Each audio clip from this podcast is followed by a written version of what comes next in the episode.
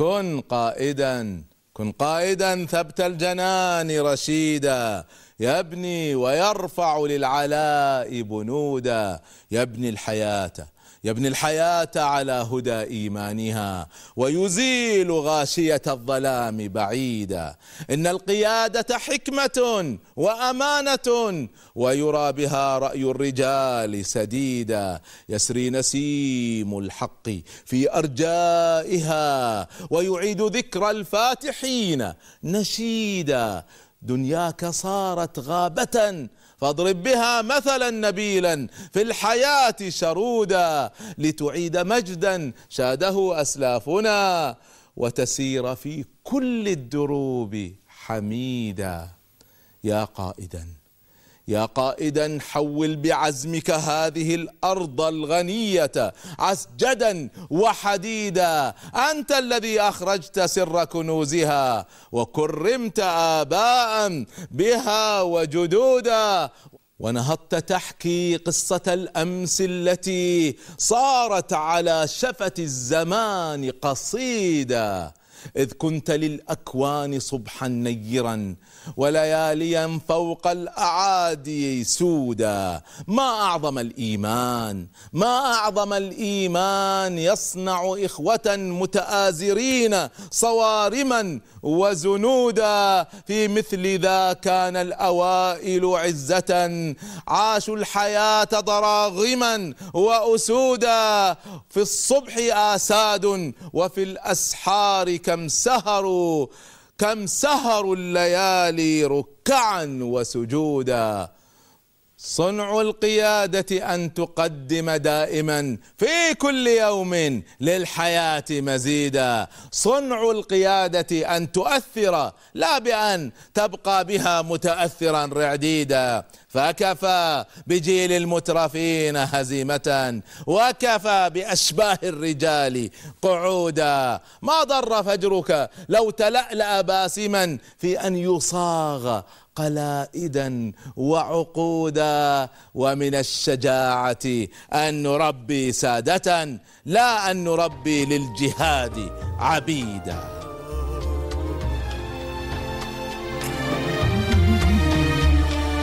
إذا ما طمحت إلى غاية ركبت المنى ونسيت الحذر ومن لا يحب صعود الجبال يعيش أبد الدهر بين الحفر.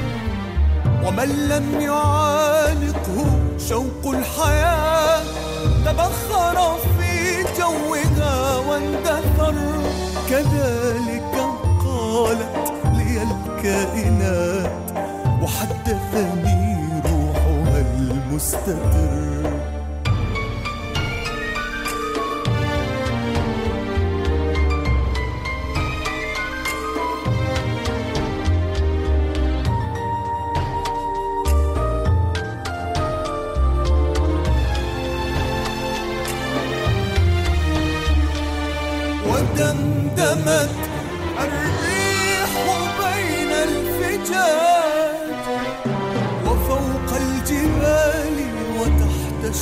الشجر فعجت بقلبي دماء الشباب وضجت بصدري رياح أخر أبارك في الناس أهل الطموح ومن يستلذ ركوب الخطر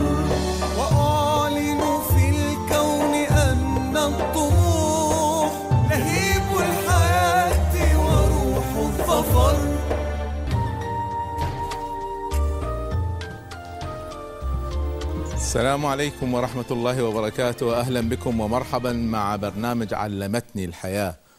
وحلقتنا اليوم تدور حول موضوع القيادة. تأملت في الأمم تأملت في حضارتنا تأملت في مشكلات أمتنا فوجدت أن هناك أربع مشكلات أساسية تعصف بأمتنا في هذا الفترة في هذا الزمان. أربع مشاكل. لو استطعنا أن نحلها ستنهض أمتنا من جديد. عندنا مشكلة التخلف. نحن أمة متخلفة للأسف. لم نكن كذلك. كنا سادة الدنيا وقادة الدنيا. نحن اليوم في التعليم في الإعلام في السياسة في العسكرية في كل جوانب الحياة في الصحة غيرها. نحن متخلفين عما وصلت إليه البشرية المتقدمة. الأمر الثاني نحن أمة غير فعالة. نحن أمة غير فعالة. إنتاجيتنا جدا ضعيفة. على مستوى الأفراد وعلى مستوى المؤسسات وعلى مستوى الدول، طبعا هناك استثناءات لكني أنا أتكلم عن ظاهرة عامة ما أتكلم عن بلد معين ولا أتكلم حتى عن العرب أتكلم عن أمة الإسلام بشكل عام. ثم الأزمة الثالثة هي أزمة الفكر والهوية. لا إحنا فكرنا إسلامي ولا هويتنا إسلامية ولا صرنا غربيين أيضا فضايعين كالغراب الذي ضيع مشيته. والأزمة الرابعة هي أزمة القيادة، أزمة القيادة. وما أتكلم فقط عن القيادة السياسية، أتكلم القيادة في كل جوانب الحياة، سياسية، إدارية، عسكرية، صحية، إعلامية، القيادة.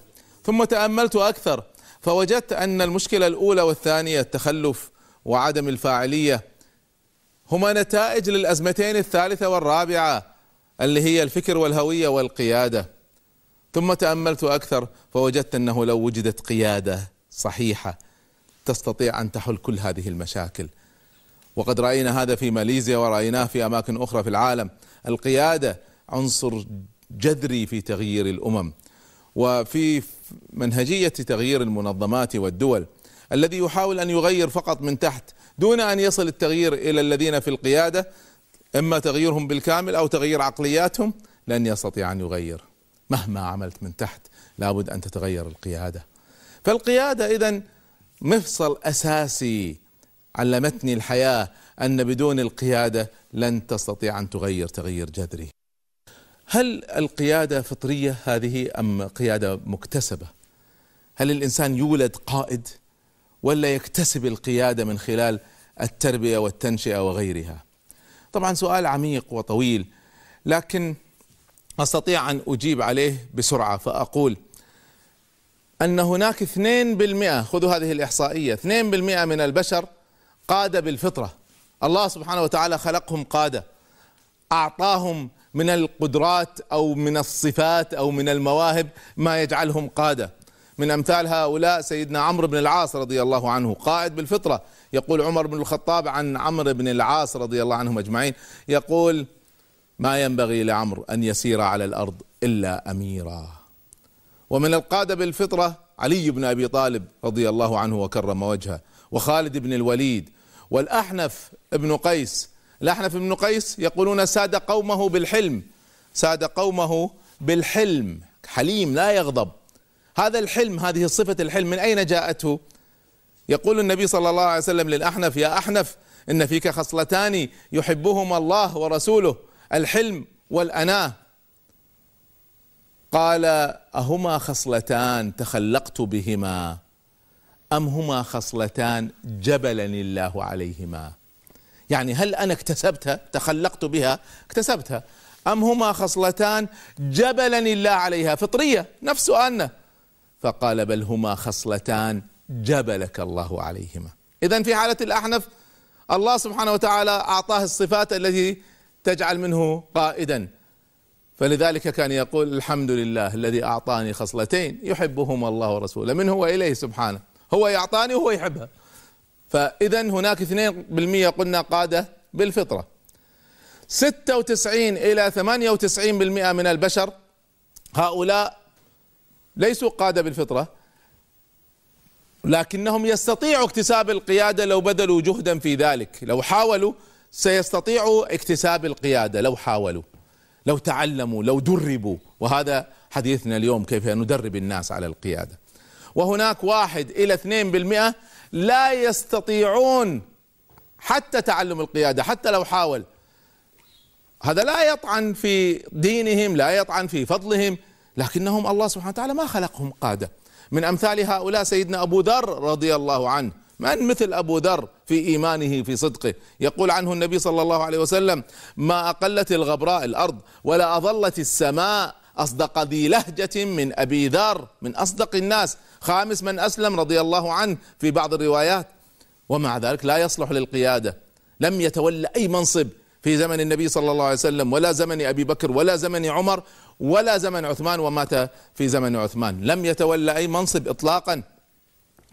هذا الأمر يشار إليه في حديث النبي صلى الله عليه وسلم. إنما الناس كالإبل المئة. إنما الناس كالإبل المئة مثل مئة بعير. لا تكاد تجد فيها راحلة. الراحلة هي الناقة التي تصبر على السفر الطويل. ليس كل ناقة تصبر على السفر الطويل. هناك الرواحل. الرواحل هم النوق اللواتي يصبرن على هذا السفر الطويل. هؤلاء نسبتهم كم؟ واحد بالمئة. فقط. باقي الإبل ما يستطيع على هذا. كذلك القادة في البشر نسبتهم واحد إلى اثنين بالمئة. الحديث يشير إلى لا تكاد تجد فيها واحد حتى ما يصل واحد بالمئة. لكن هذه العملة الصعبة التي هي القيادة هي فارق رئيسي في الأمم وهي فارق رئيسي في نهضتنا. إذا أردنا أن ننهض بالإسلام ونعيد حضارتنا من جديد لا بد من التركيز على صنع القادة كيف نصنع هؤلاء القادة هذا هو حديثي معكم في هذه الحلقة. أكمل معكم بعد الفاصل إن شاء الله.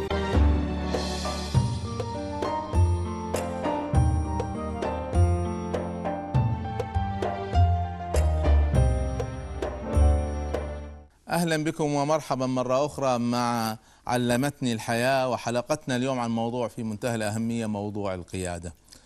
كنت حدثتكم قبل الفاصل أن هناك أناس مولودين بالفطرة قادة وهناك أناس يستطيعوا القيادة وهم أكثر الناس يستطيعون تعلمها لكنهم ليسوا مولودين قادة وهناك نسبة قليلة من الناس نادرة لا يستطيعوا تعلم القيادة.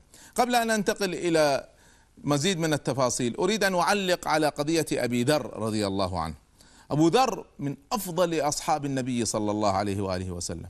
أبو ذر من أوائل المسلمين من أصدق الناس من علماء المسلمين. ولا يصلح للقيادة اطلاقا ولا يستطيع تعلمها. لو كان يستطيع تعلمها لعلمه النبي صلى الله عليه وسلم. لكن أبو النبي صلى الله عليه وسلم كان يقول لأبي ذر لما جاء يطلب الإمارة قال يا رسول الله ولني. قال يا أبا ذر إنك امرؤ ضعيف لا تولين على اثنين. يعني إذا في واحد آخر معك هو القائد وليس أنت. عجيب. هذا الأمر على بساطته فكروا معي واكتبوا واحفظوا مبادئ رئيسية في قضية القيادة. القيادة ليس لها علاقة بالأقدمية. أبو ذر أقدم بكثير من خالد وعمر في الإسلام ومع ذلك أبو ذر لا يصلح للقيادة وخالد وعمر يصلحوا للقيادة. فاذا الله يخليكم خلينا نشيل فكرة الأقدمية هذه في الدعوة في المؤسسات في الوزارات. اللي أقدم هو اللي يتولى المنصب. ليش؟ إيش علاقة الاه زيدوا رواتبه وخلوه بمكانه بس إذا ما يصلح للقيادة لماذا توليه؟ الأمر الثاني لا ارتباط بين القيادة والعلم. أبو ذر لا شك أعلم من خالد بن الوليد رضي الله عنه. خالد بحكم أنه كان قائد الجيش كان يصلي بالناس ويقرأ قصار السور في رواية أنه كان يقرأ قل يا أيها الكافرون فيخطئ فيها. فيلتفت للناس ويقول شغلني الجهاد عن القرآن. اذا لا ارتباط بين القيادة والعلم. اللي مزيد من العلم يصير عالم بس ما يصير قائد ليس بالضرورة أن يكون قائدا. الأمر الثالث ليس هناك ارتباط بين القيادة والتقوى. لا يوجد ارتباط بين القيادة والت... الأتقى والأورع هو اللي يتولى القيادة. ليش؟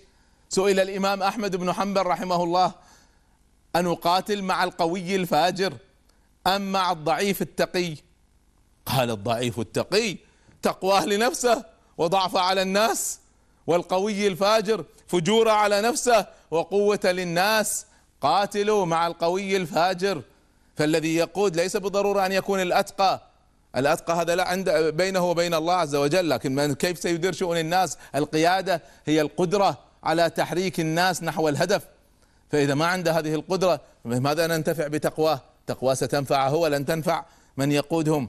الأمر الرابع ليس هناك ارتباط بين القيادة والسن. الأكبر سنا أصلح للقيادة. هذا نراه في بعض الجماعات ولا بعض الأعمال. ليس ليس هناك ارتباط. أسامة بن زيد رضي الله عنه تولى الإمارة وعمره 18 سنة في جنوده أبي بكر وعمر فما في ارتباط. ولذلك لما طعن الناس في إمارة أسامة قالوا صغير كيف يتأمر علينا؟ كيف يقود جيشا؟ فالنبي صلى الله عليه وسلم صعد المنبر وخطب قال والله إنه لأهل للإمارة كما أن كما كان أبوه أهلا لها. فإذا ما في ارتباط. وأخيرا أقول لا يوجد ارتباط علمي. أنا أتكلم الآن كل هذه كلها قضايا علمية. لا يوجد ارتباط بين القيادة والجنس. الرجال أقدر على القيادة من النساء. هذا غير صحيح. وليس العكس أيضا.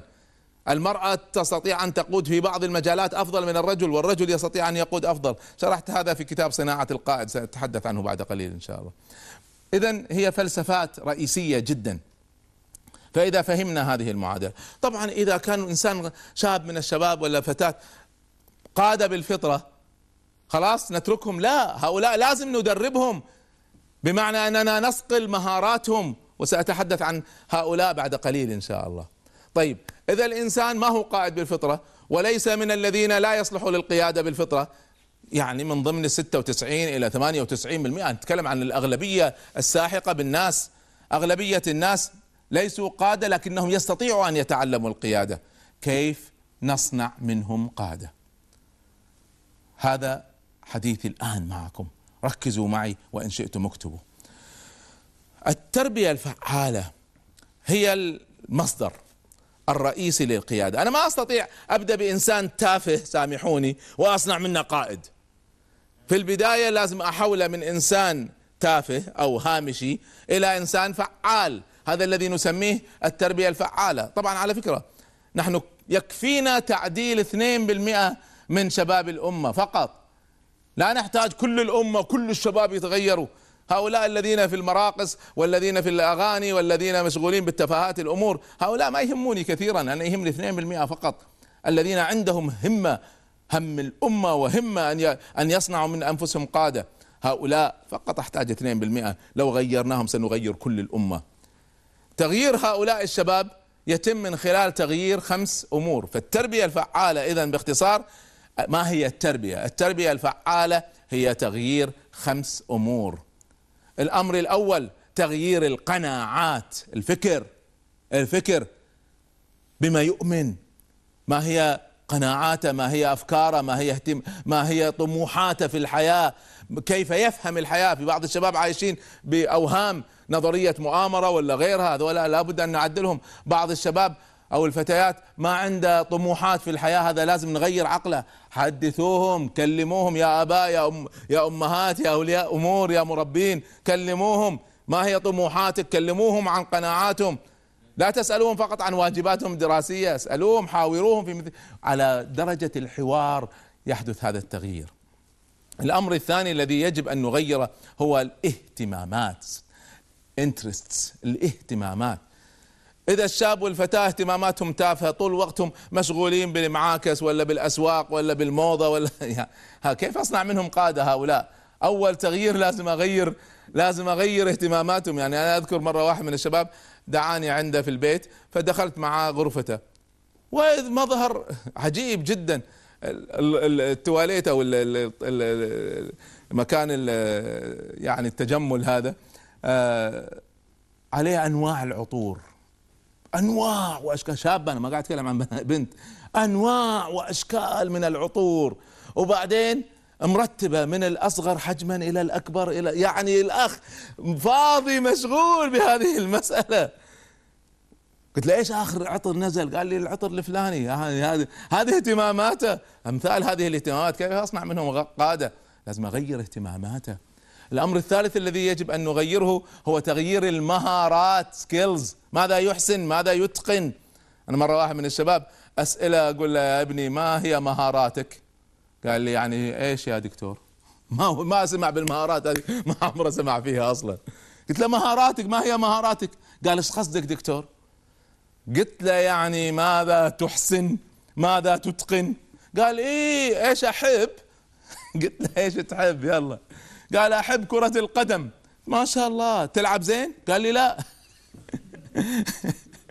قلت له شلون كيف تحب كرة القدم؟ قال أحب أشوف كرة القدم. حتى ما يعرف يلعب كرة.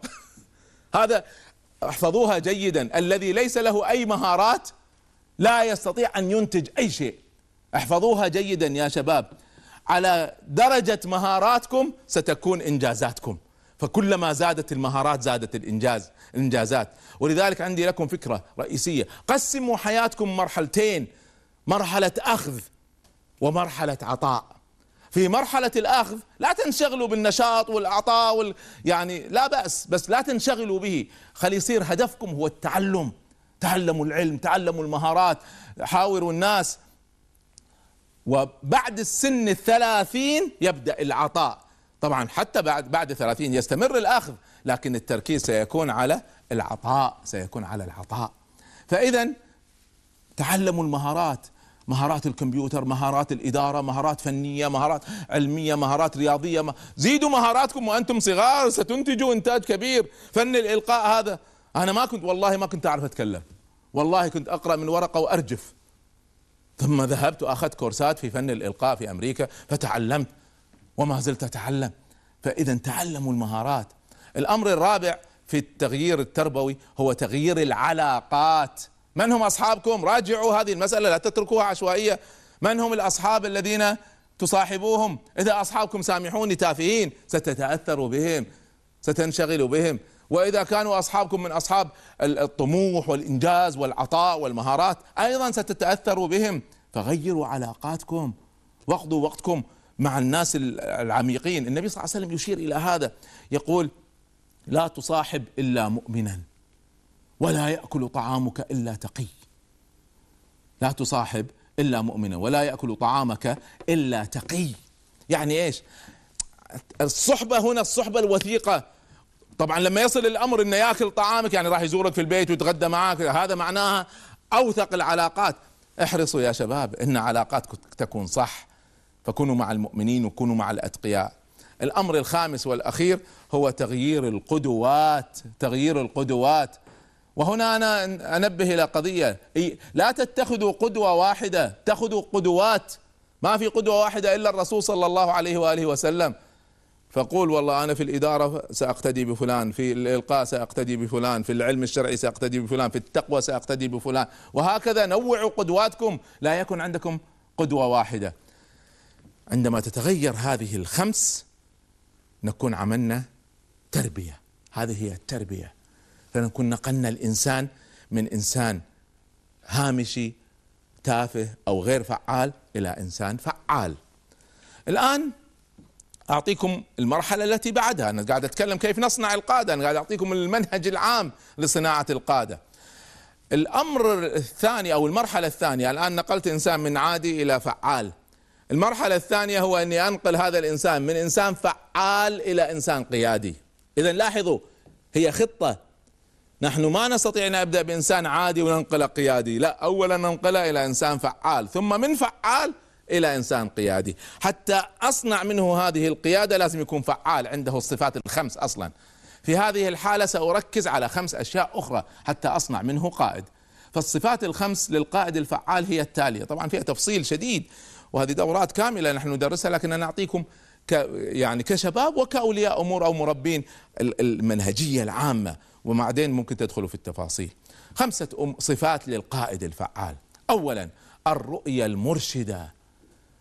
يعرف بالضبط يعرف بالضبط ماذا يريد. على المدى البعيد على 15 20 سنة يعرف بالضبط ماذا يريد. أنا في في أبحاث عن السعادة. بالدراسات العلمية تشير إلى رقم عجيب جدا. الذين عندهم وضوح للرؤية يعرفون ماذا يريدون. عندهم هدف واضح. نسبة السعداء منهم 70% والذين ليس لهم رؤية واضحة. حياة مغبشة عنده أفكار عامة لكن ما في شيء واضح. نسبة التعساء فيهم 70% فالرؤية أثرها ليس فقط على القيادة الرؤية أثرها حتى على السعادة. فإذا حدثوهم ماذا تريد أن تكون؟ مرة واحد من الشباب أسأله يا ابني ماذا تريد أن تكون؟ قال والله بتزوج. طيب وبعدين؟ قال والله بس كافي دكتور بعد بسوي أكثر من هذا. هذا حياته الزواج والوظيفة وال... هذا هذه ليست الرؤية المرشدة التي نتحدث عنها. ماذا تريد أن تفعل؟ ماذا تريد أن تنجز؟ ما هي المشاريع الرئيسية التي تريد أن تحققها؟ هذا الذي نقصده بالرؤية المرشدة. الأمر الثاني هو التوازن. التوازن بين الروح عندك إيمانيات. ليست حياتك كلها أشياء أخرى. لازم يكون عندك صلاة وعبادة وإيمانيات وقرآن وإلا ما تكون متوازن. ولازم يكون جزء ثاني العقل. عندك قراءة وليس كلها قصص. تقرأ. وسنتحدث عن موضوع القراءة إن شاء الله في حلقة خاصة. الأمر الثالث العاطفة. عندك علاقات. ما هو جالس دائما مع الكتاب أو جالس دائما مع الصلاة. والأمر الرابع هو الجسد.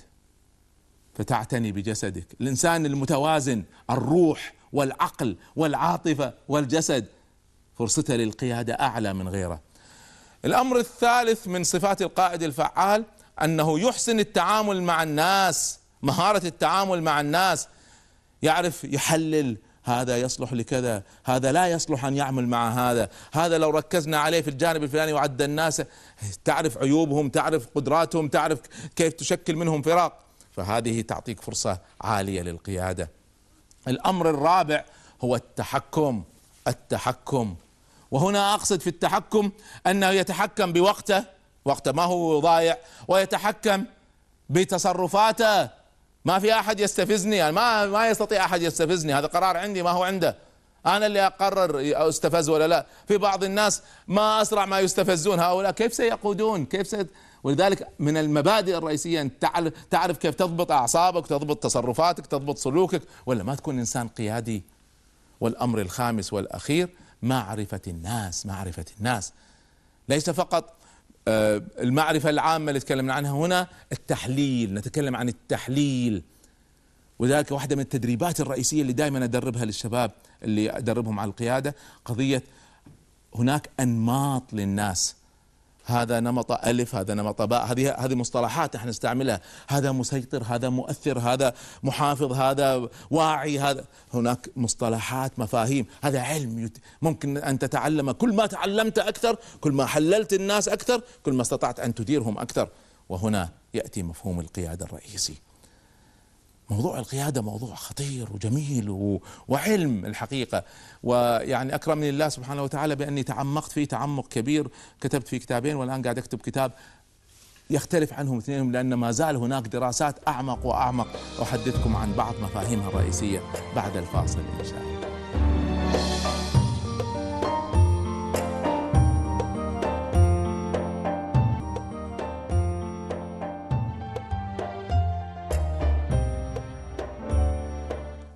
أرحب بكم مرة أخرى ما علمتني الحياة وحديثي معكم عن موضوع القيادة. حدثتكم عن منهجية عامة لصناعة القادة. فقلنا نبدأ بإنسان عادي ونحوله إلى إنسان فعال، وقلنا لازم نغير فيه خمس أمور، تغيير القناعات، تغيير الاهتمامات والمهارات والعلاقات والقدوات. ثم قلنا لابد أن نغير هذا الإنسان الفعال لنصنع منه إنسان قيادي.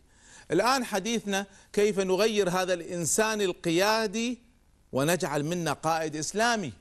حد الكلام حتى الآن سواء إسلامي أو غير إسلامي لكن ما الذي نحتاج أن نضيف لنصنع منا قائد إسلامي؟ نحتاج الصفات الأربع للقائد الإسلامي نضيفها إليه. هذه الصفات الأربع هي التالية. رقم واحد أن نعمق في نفس هذا الشاب أو الفتاة موضوع أو قضية الإيمان والتوحيد. تكون عميقة جدا في نفسه فيكون هدف الله عز وجل ومرضاته والله سبحانه وتعالى دائما نصب عينيه. فكلما زاد الإيمان وهلا كيف يكون قائد إسلامي بدون إيمان وتوحيد؟ الأمر الثاني هو تعميق مفهوم الاتباع. الاتباع. وهنا نقصد اتباع المصطفى صلى الله عليه وآله وسلم. وبالتالي ولا يوجد تقديس لإنسان لبشر إلا للأنبياء عليهم الصلاة والسلام لأنهم المعصومون. فنحن هنا نتكلم عن الاتباع. يعني لو جاءني حديث من النبي صلى الله عليه وسلم وجاءني قول لإنسان أو عادة من عادات الناس ما ما أتردد. خذوا هذا الحديث الذي في مسلم وغيره. أن أن عبد الله بن عمر بن الخطاب رضي الله عنه كان يحدث الناس في المسجد. وكان من ضمن الحضور ابنه سالم ابن عبد الله بن عمر. فعبد الله بن عمر يحدث الناس قال سمعت النبي صلى الله عليه وسلم يقول لا تمنعوا إماء الله مساجد الله. لا تمنعوا النساء من الذهاب للمساجد. فسالم هنا ابنه كان غيور جدا فقال والله لنمنعنهن لا يتخذونه دخلا. يعني باسم الخروج للمسجد تقوم تروح مكان ثاني. فسأمنعها حتى من الخروج إلى المسجد. فغضب عبد الله بن عمر. قال أقول لك يقول الرسول صلى الله عليه وسلم لا تمنعونهن. وأنت تقول سأمنعها. والله لا أكلمك ما حييت. وقاطع ابنه لأنه رفض الاتباع. قاطع ابنه ولم يكلمه حتى مات. هكذا كان تشدد الصحابة رضوان الله عليهم في قضية الاتباع. وبالتالي أي كلام لإنسان يتعارض مع حديث للنبي صلى الله عليه وسلم أي عادات أي تقاليد أرجوكم القيادة الإسلامية الحقيقية هي أن نعود للأصول. المبدأ الثالث للقائد الإسلامي المبدأ الثالث هو مبدأ التزكية مبدأ التزكية. القائد التزكية باختصار العلاقة مع الله سبحانه وتعالى والعلاقة مع الناس أخلاق واستقامة أخلاق واستقامة. هذه هي العلاقة الحقيقية مع الله سبحانه وتعالى. وخير الناس أنفعهم للناس. هذه من المعاني التي نتحدث عنها هنا. فإذا خلونا نفكر في هذه المسألة مسألة التزكية مسألة التزكية ونحرص عليها أخلاق وقيم وإيمانيات وروحانيات. المبدأ الرابع هو مبدأ الاستخلاف. الاستخلاف. إن إن جع إني جاعل في الأرض خليفة. هو الذي أنشأكم في الأرض واستعمركم فيها. فإذا نحن خلقنا الله سبحانه وتعالى لنحكم الأرض وفق منهج الله عز وجل. فإذا ينبني على هذا أن نفهم أن الأرض كلها أرض المسلم وأن المسلم لا يعترف بالحدود المصطنعة التي جعلها لنا الاستعمار. صدقنا صدقنا هذه الحدود المستعمرة التي ساكس بيكو وزير الخارجية الفرنسي والإنجليزي اتفقوا عليها بعد الحرب العالمية الأولى وقسموا بلادنا وصدقنا. بينما الله سبحانه وتعالى يقول إن هذه أمتكم أمة واحدة. فالاستخلاف معناها وحدة الأمة وأنه نتقن عملنا وأننا نعمر الأرض. لا نفعل مثل بعض هؤلاء الهمج الذين يدمروا ويرهب الناس وغيرها. لا هذه ليست صفة المؤمن. فإذا هكذا نصنع القائد الإسلامي. المسألة كلها في الحقيقة تنطلق من مبدأ رئيسي واحد. دعوني أحدثكم عن هذا المبدأ من خلال قصة دائما أحب أن أكررها. هي قصة السيد عادي. قصة السيد عادي. لعل بعضكم سمعها مني لكن لمن لم يسمعها وأيضا لمن سمعها تأكيد عليها. قصة طريفة جدا. تقول القصة ولد السيد عادي في أسرة عادية. ونشأ نشأة عادية. دخل مدرسة عادية وكانت تربيته عادية وأداءه في المدرسة عادي. أساتذته كانوا عاديين مناهجهم كانت عادية. ثم انتقل إلى ثانوية عادية وأيضا كان أساتذته عاديين ومنهجهم عادي وأداء عادي. انتقل إلى كلية عادية في تخصص عادي ومناهج عادية وأساتذة عاديين وأداء أيضا عادي. تخرج السيد عادي من الكلية وحصل على وظيفة عادية في جهة عادية وأداء أيضا كان عادي ورئيسه كان شخص عادي. ثم ترقى في عمله بطريقة عادية. تزوج السيد عادي فتاة عادية ورزق منها بأولاد عاديين ورباهم تربية عادية. وتطور تطورت حياته بأسلوب عادي حتى وصل إلى التقاعد فتقاعد بتقاعد عادي وقضى باقي حياته بحياة عادية. وأخيرا مات السيد عادي موتة عادية. تضحكون على مثل هذا. ثمانية وتسعين بالمئة من البشر هذا ملخص لحياتهم. ثمانية وتسعين بالمئة الناس عاديين هناك اثنين بالمئة فقط اثنين بالمئة هم المتميزين الذين يحيون حياة غير عادية ويموتون موتة غير عادية. حياتهم ما هي عادية حياة إنجاز وعطاء وتأثير واثنين بالمئة فقط هؤلاء. حتى موتتهم تكون غير موتة غير عادية. هذا مرة واحد يحدثني بنكتة تتكلم عن الموتة غير العادية هذه. هذا في واحد في بلد عربي بدون تسميات يكره رئيس دولته كره الموت. فكان كل يوم يذهب إلى آه، صاحب الجرايد ياخذ الجريدة يشوف الصفحة الأولى ويحط الجريدة ويمشي. يوميا وهو هذا على هذا الحال. ياخذ الجريدة يقراها ما يقراها بس يشوف الصفحة الأولى ويحطها ويمشي. ومر عده أيام على هالحال. فصاحب الجرايد تضايق ما يشتري.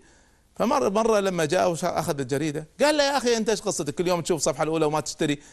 ليش تعمل كذا؟ قال لا يا أخي والله سامحني بس أنا ماني مهتم بالجريدة ولا بالأخبار. أنا يهمني بس أشوف صفحة الوفيات. قال له بس الوفيات ما هي بالصفحة الأولى. قال له لا اللي ببالي حيحطوه في الصفحة الأولى.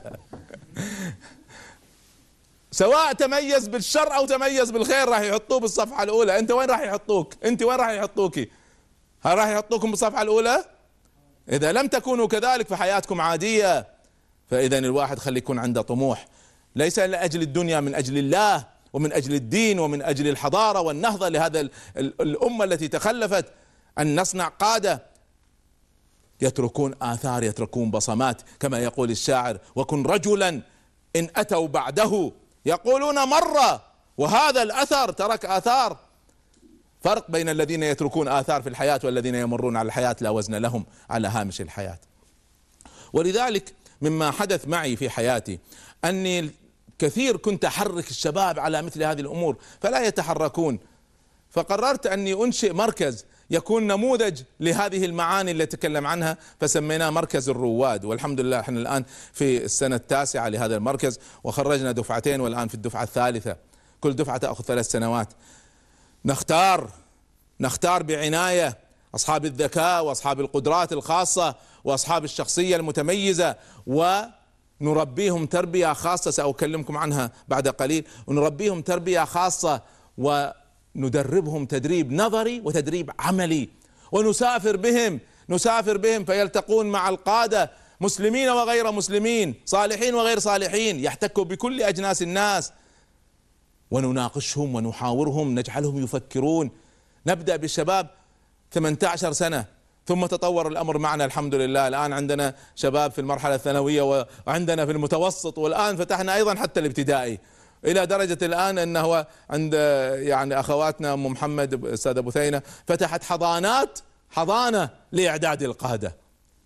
نعم حضانة. لأن أحسن فترة أحسن سن لإعداد القادة هي السنين الأولى من حياة الإنسان. إذا وصل سبع سنين وما عدلناه يصبح تعديله ممكن بس أصعب. ثلاث سنين أسهل من سبع سنين. سبع سنين أسهل من عشرة. عشرة أسهل من عشرين.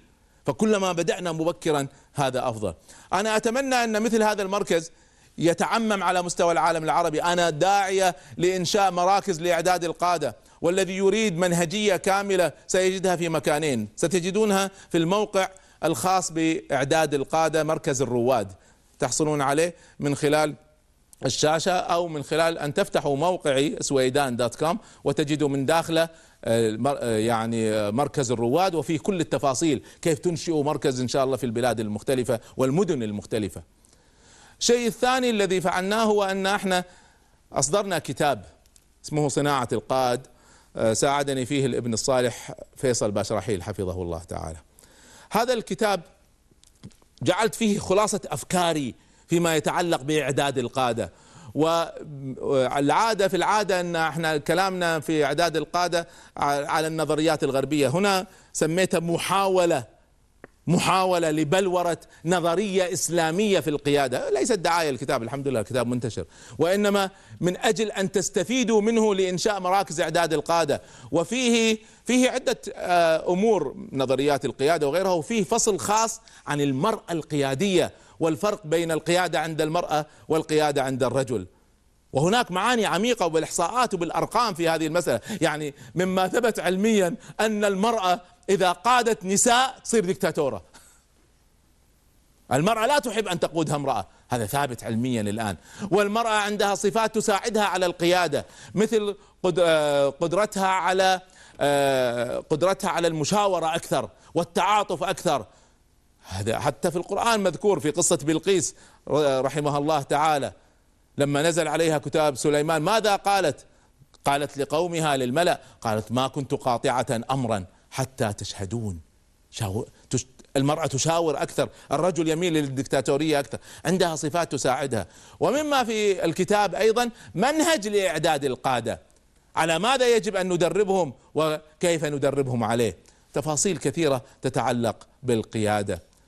لكن أهم شيء أن نفكر كيف نصنع قادة ما نصنع جنود. صناعة الجنود هذه لن تنفع الأمة. نابليون عنده كلمة يقول جيش من الأرانب يقودهم أسد خير من جيش من الأسود يقودهم أرنب. أنا أقول والله نابليون ما عنده سالفة في شيء أحسن من هذا وهذا. جيش من الأسود يقودهم أسد أحسن من هذا وهذا ولا لا؟ ليش يكون الشعب أرانب أو يكون القائد أرنب؟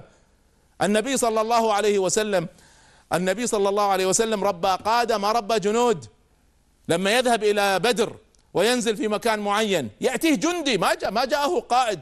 الحباب بن المنذر لما جاء إلى النبي صلى الله عليه وسلم كان جندي من الأنصار ما كان حتى قائد من ضمن الأنصار. فجاء للنبي صلى الله عليه وسلم فقال يا رسول الله أهذا منزل أنزلك الله إياه؟ يعني هذا بالوحي نزلت هذا المكان.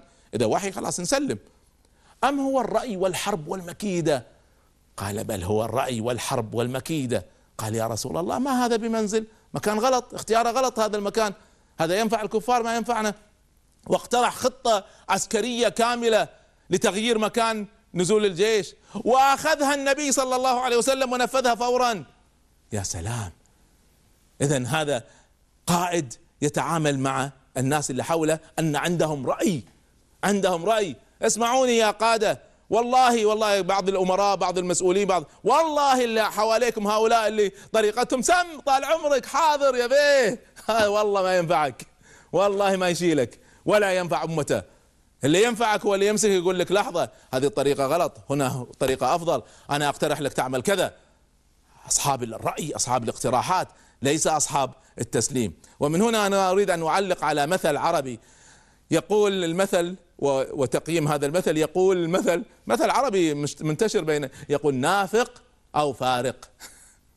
فكروا في هذا. نافق أو فارق. يا يا تنافق وتجامل القائد والمسؤول وتصير على كيفه يا إنك اتركه وامشي. ليش؟ ليش يا نافق يا فارق؟ في حل آخر أحسن من هذا أن يتفهم هو أتفهم أنا. أن لم لما أنا أبدي آرائي لما أعارض قادتي هي ليست محاولة تكسير لهذه القيادات هي محاولة تطوير وتحسين.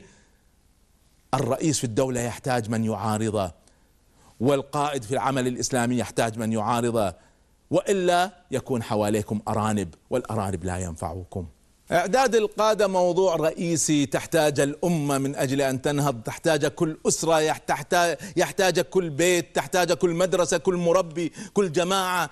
ما لن نستطيع أن ننهض بدون إعداد القادة. والمعاني تملأ رأسي في الحديث حول هذه المسألة لكن جاءني إنذار من مخرجنا فوزان إني لابد أن آخذ فاصل فلحظات ونعود إن شاء الله.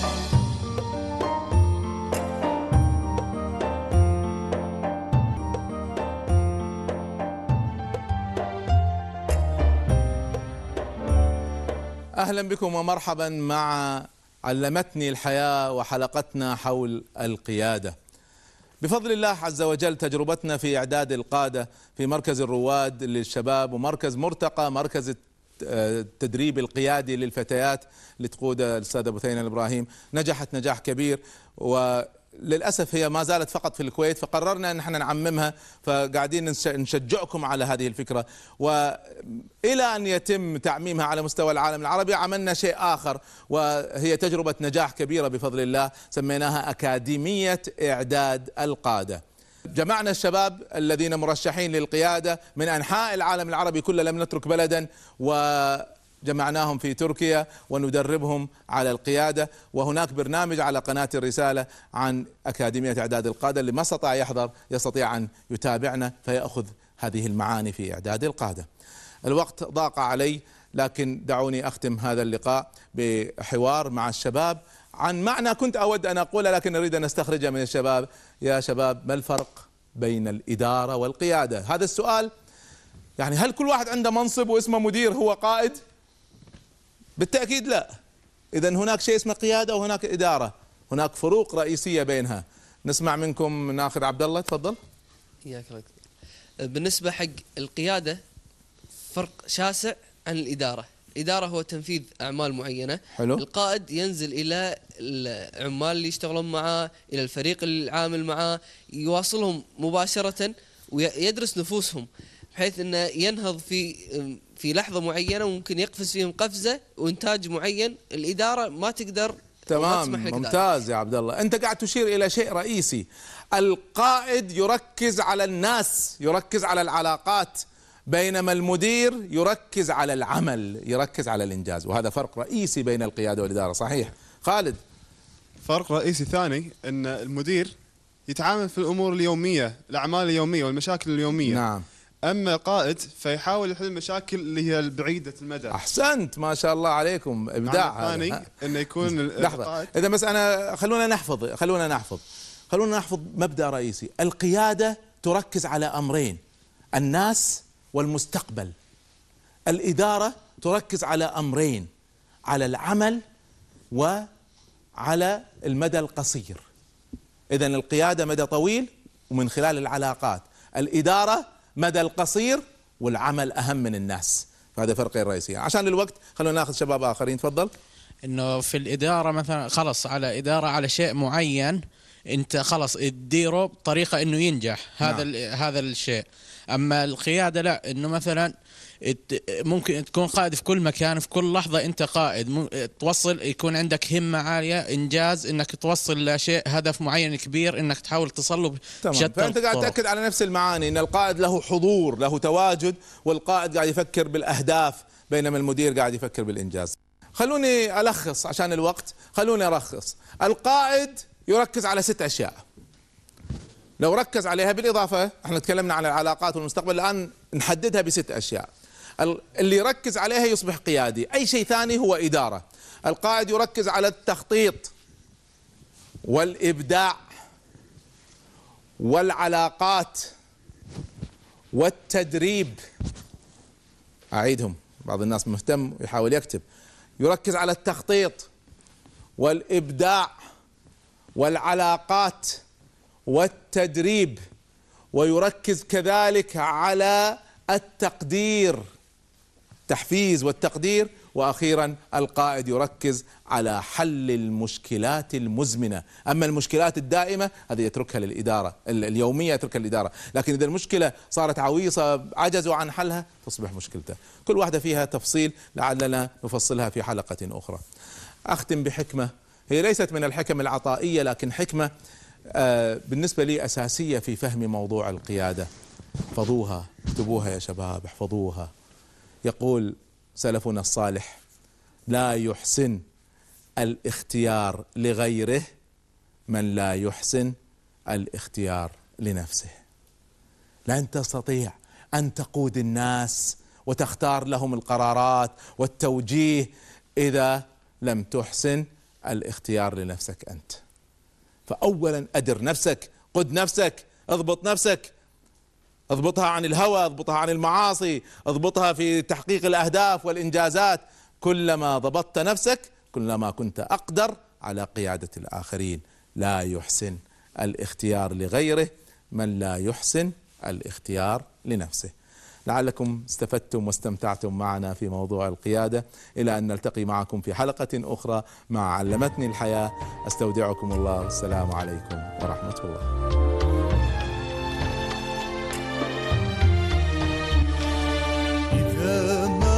طمحت إلى غاية.